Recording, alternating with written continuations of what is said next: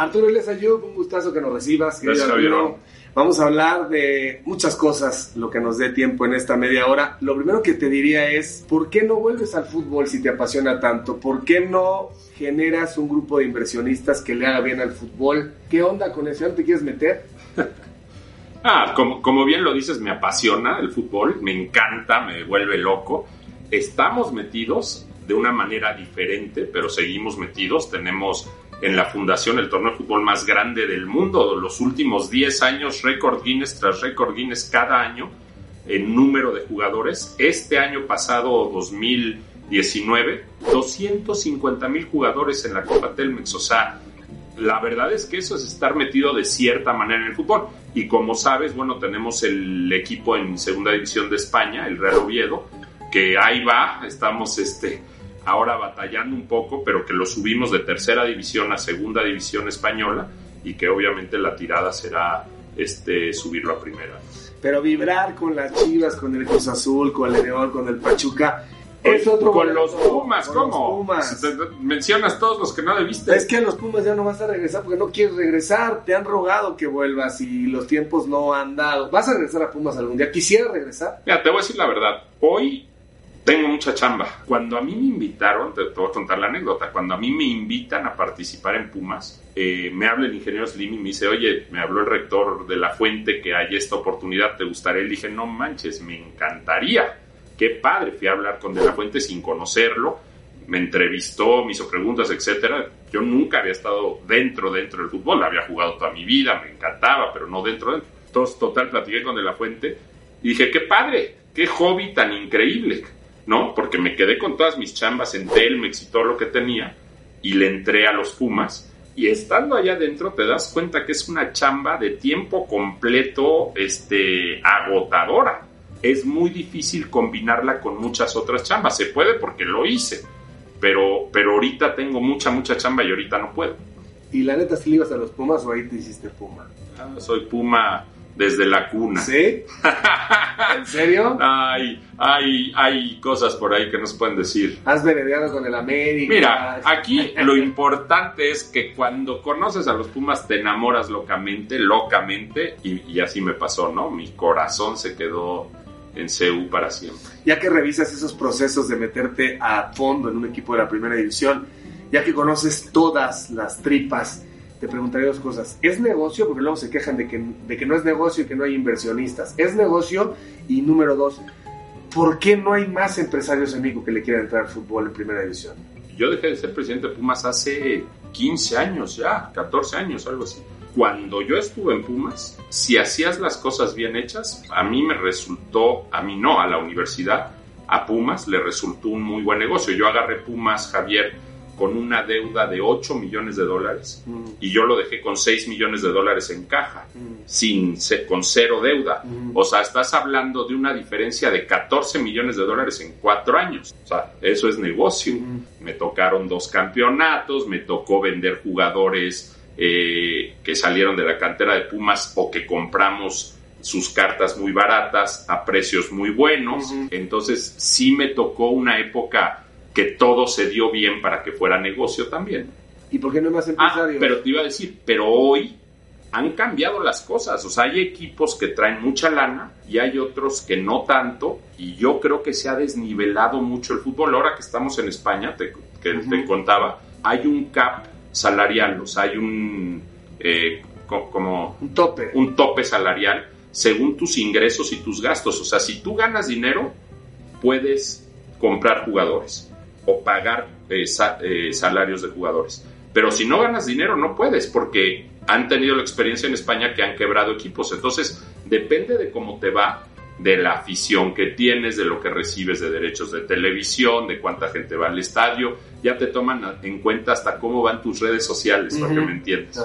Y conforme a todo eso, tienes un monto que puedes gastar en los salarios y en la compra de cartas de jugadores. Y yo creo aunque a nosotros eso nos ha costado mucho trabajo. Yo creo que es muy justo y muy bueno porque, porque lo que está pasando en México es que hay grandes empresas, grandes, grandes, grandes, que tienen ventajas competitivas creo que muy importantes sobre otros equipos. Muy desigual la Liga Mexicana, los ricos, los regulares y los muy pobres. Sí. Y eso seguramente cuando un empresario de otros rubros llega y pregunta, investiga, dice, no me hace sentido cómo la mesa está dispareja, ¿no? La mesa va hacia un lado o hacia el otro, por ahí puede ser. Pues yo creo que puede ser, o sea, tú imagínate un empresario, dime algún estado de la República. este, Alguien en Colima. en- ¿no? Que quiera tener un equipo de, de primera división y ve que hay jugadores que ganan 5 millones de dólares al año y que con esos tiene que competir, pues no está fácil, ¿no? El caso de los Pumas. El caso de los Pumas, los Pumas son de la, de la universidad y la universidad hasta políticamente es incorrecto que le meta dinero a los Pumas porque la universidad tiene que usar su presupuesto para muchas otras cosas, desde investigación, profesor, todo lo que ya sabemos. ¿Cómo le haces? ¿Cómo le haces con los ingresos que tienes eh, del estadio, de la tele y averíguatelas con eso, ¿no? Y de los patrocinios, obviamente. Y averíguatelas con eso. Entonces, sí hay un, para mi gusto, se está viendo un desnivel. Y bueno, pues ve las últimas liguillas y ve las últimas finales y los últimos campeones, ¿quiénes son? no? Te- se, se aventaron tú y tu grupo de trabajo junto con Hugo Sánchez títulos consecutivos, el bicampeonato.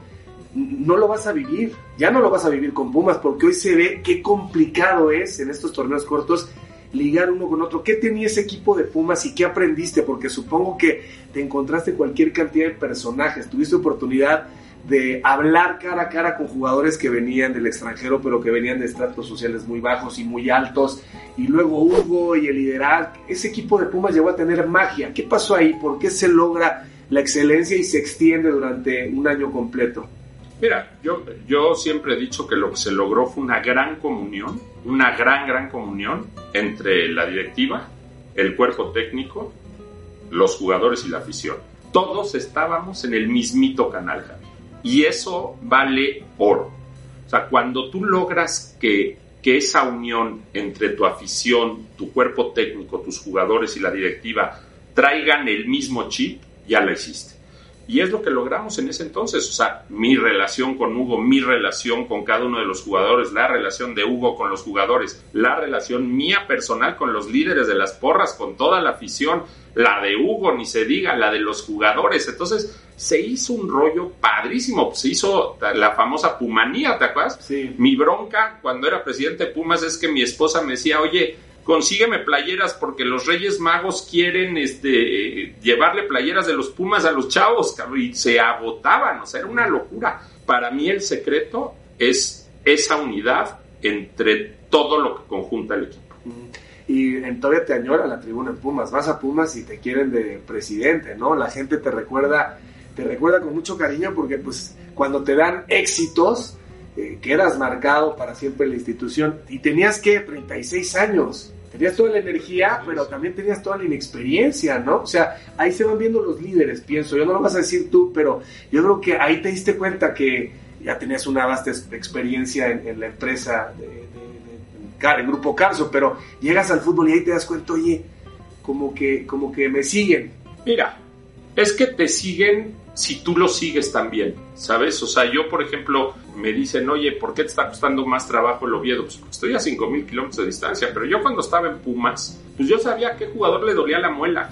Y quién traía una bronca con su esposa y platicaba conmigo y yo le daba los consejos que le servían o los que no, pero estaba muy cerca de cada jugador, o sea, yo sabía literal qué le estaba pasando en su vida a cada uno. Yo veía un mal partido de un jugador y me acercaba a él en la semana, no, no después del partido, pero unos días después, güey, ¿qué traes? O sea, se te nota que, que traes alguna bronca, pues sí, eh, Presi, traigo esto, traigo aquello, a ver cómo le entramos, vamos a resolverlo.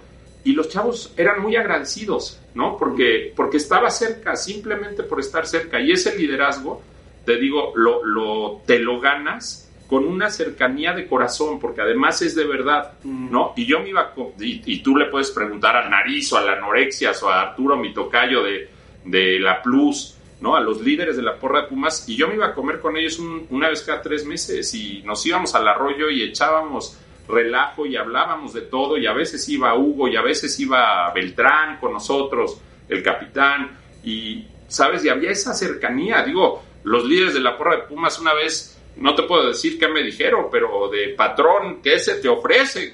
¿No? Este, ¿Dónde arreglamos asuntos? Sí, sí, sí, ¿qué quieres? ¿No? Y una relación muy padre, pero, pero con un acercamiento directo y resolviendo situaciones. A ver, vendían playeras pirata. Oye, ¿cómo regularizamos esto? Para que tus playeras, yo no puedo permitir que vendas playeras pirata, pero no quiero dejar no quiero que dejes de hacer negocio. ¿Participa de un negocio ilegal ya? Claro, y legalizamos todas las playeras de la Rebel, ¿no? Con el escudo, con el, con el signito oficial y bla, bla, bla. Entonces, siempre hay soluciones y si estás pegado y estás cerca y con tantito sentido común, encuentras esas soluciones para todo.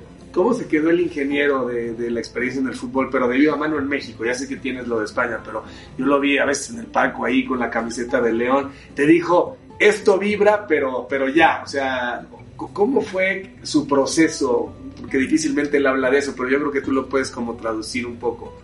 No, yo creo que lo disfrutó muchísimo, le gustó muchísimo, lo, lo vivió muy de cerca, además cuando estuvimos de socios con el León y Pachuca, que además también con el León logramos un bicampeonato, pero el ingeniero es Puma, Puma a morir, o sea, el ingeniero estudió en la UNAM, en la prepa, desde la prepa de la UNAM, entonces es Puma de hueso colorado y lo vivió pues con todo el corazón del mundo y, y el ingeniero también se acercaba a los jugadores, también había una relación este, muy padre, entonces la verdad es que yo creo que lo vivió y lo vibró igual que, que, yo, ¿no? ¿Para poco el ingeniero siendo beisbolero por excelencia? Luego los beisboleros dicen que ese es el rey de los deportes y dicen que el fútbol es el deporte de la perrada, ¿no? Dicen, ah, es la pelusa. Este, yo me acuerdo, tú estás ahí en, en la primera boda de Emilio Azcárraga, estamos ahí sentados Toño de Valdés y yo, y se acerca el ingeniero Slim, lo único que quería platicar era de béisbol.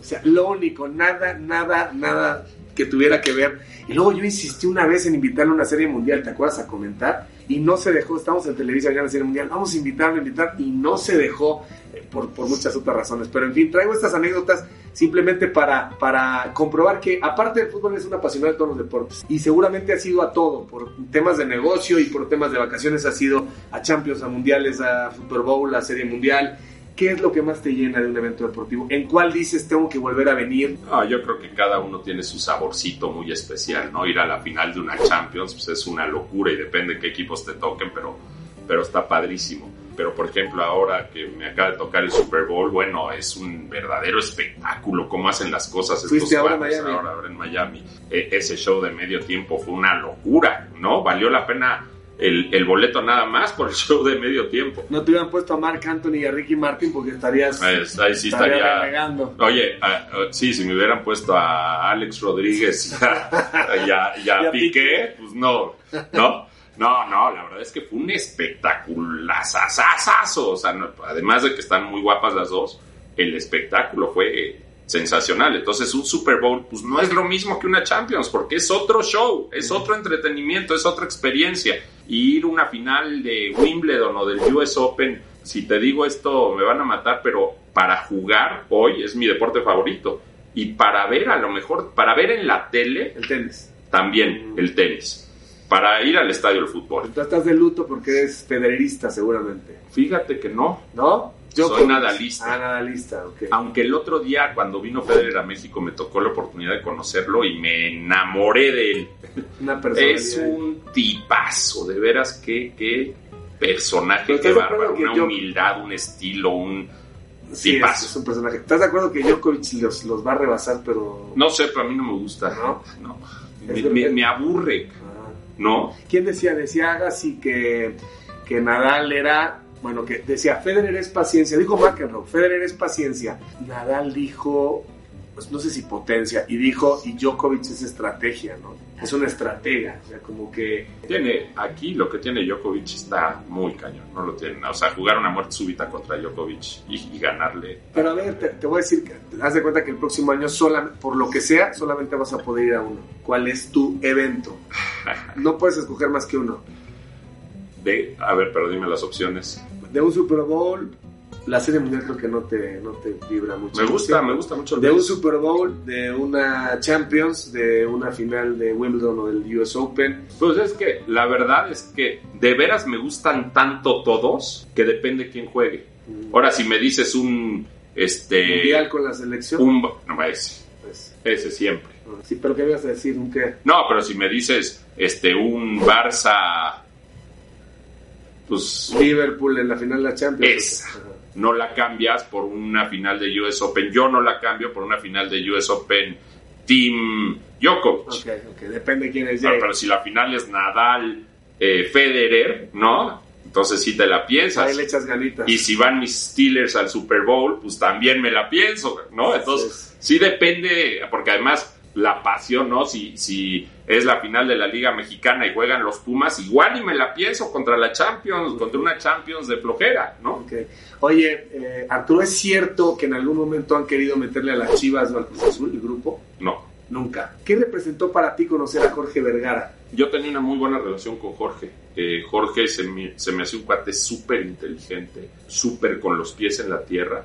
Lo que logró de nada fue impresionante, ¿no? Y no estoy hablando de las chivas, sino de, ¿no? Y pues sí, yo, yo sí lo voy a extrañar porque tuve la oportunidad de estar con él en Shark Tank y, y hicimos una muy buena mancuerna, un muy buen programa eh, junto con Jorge y, y los demás tiburones.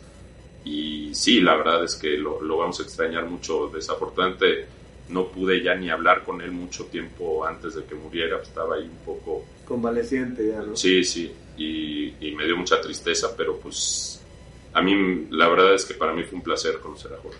Conocer y, poder convivir con él. Y aprenderle, y seguramente le aprendió Mucho, de ti. mucho. Eh, mucha gente tenía la impresión de que era a veces como, como muy especial, como muy cerrado, pero una vez que, que llegabas te das cuenta que era una persona muy sencilla, ¿no? A, a mí me impresionaba, yo tuve varias reuniones de otras cosas con Jorge, haz de cuenta, aquí en la oficina, aquí, aquí, y de repente sonaba su celular y sonaba su celular y sonaba su celular y digo, güey, ¿qué pasa? Jorge tenía abierto su WhatsApp Para los empleados. para todas, todos los vendedores de OmniLife, que creo que son cientos de miles.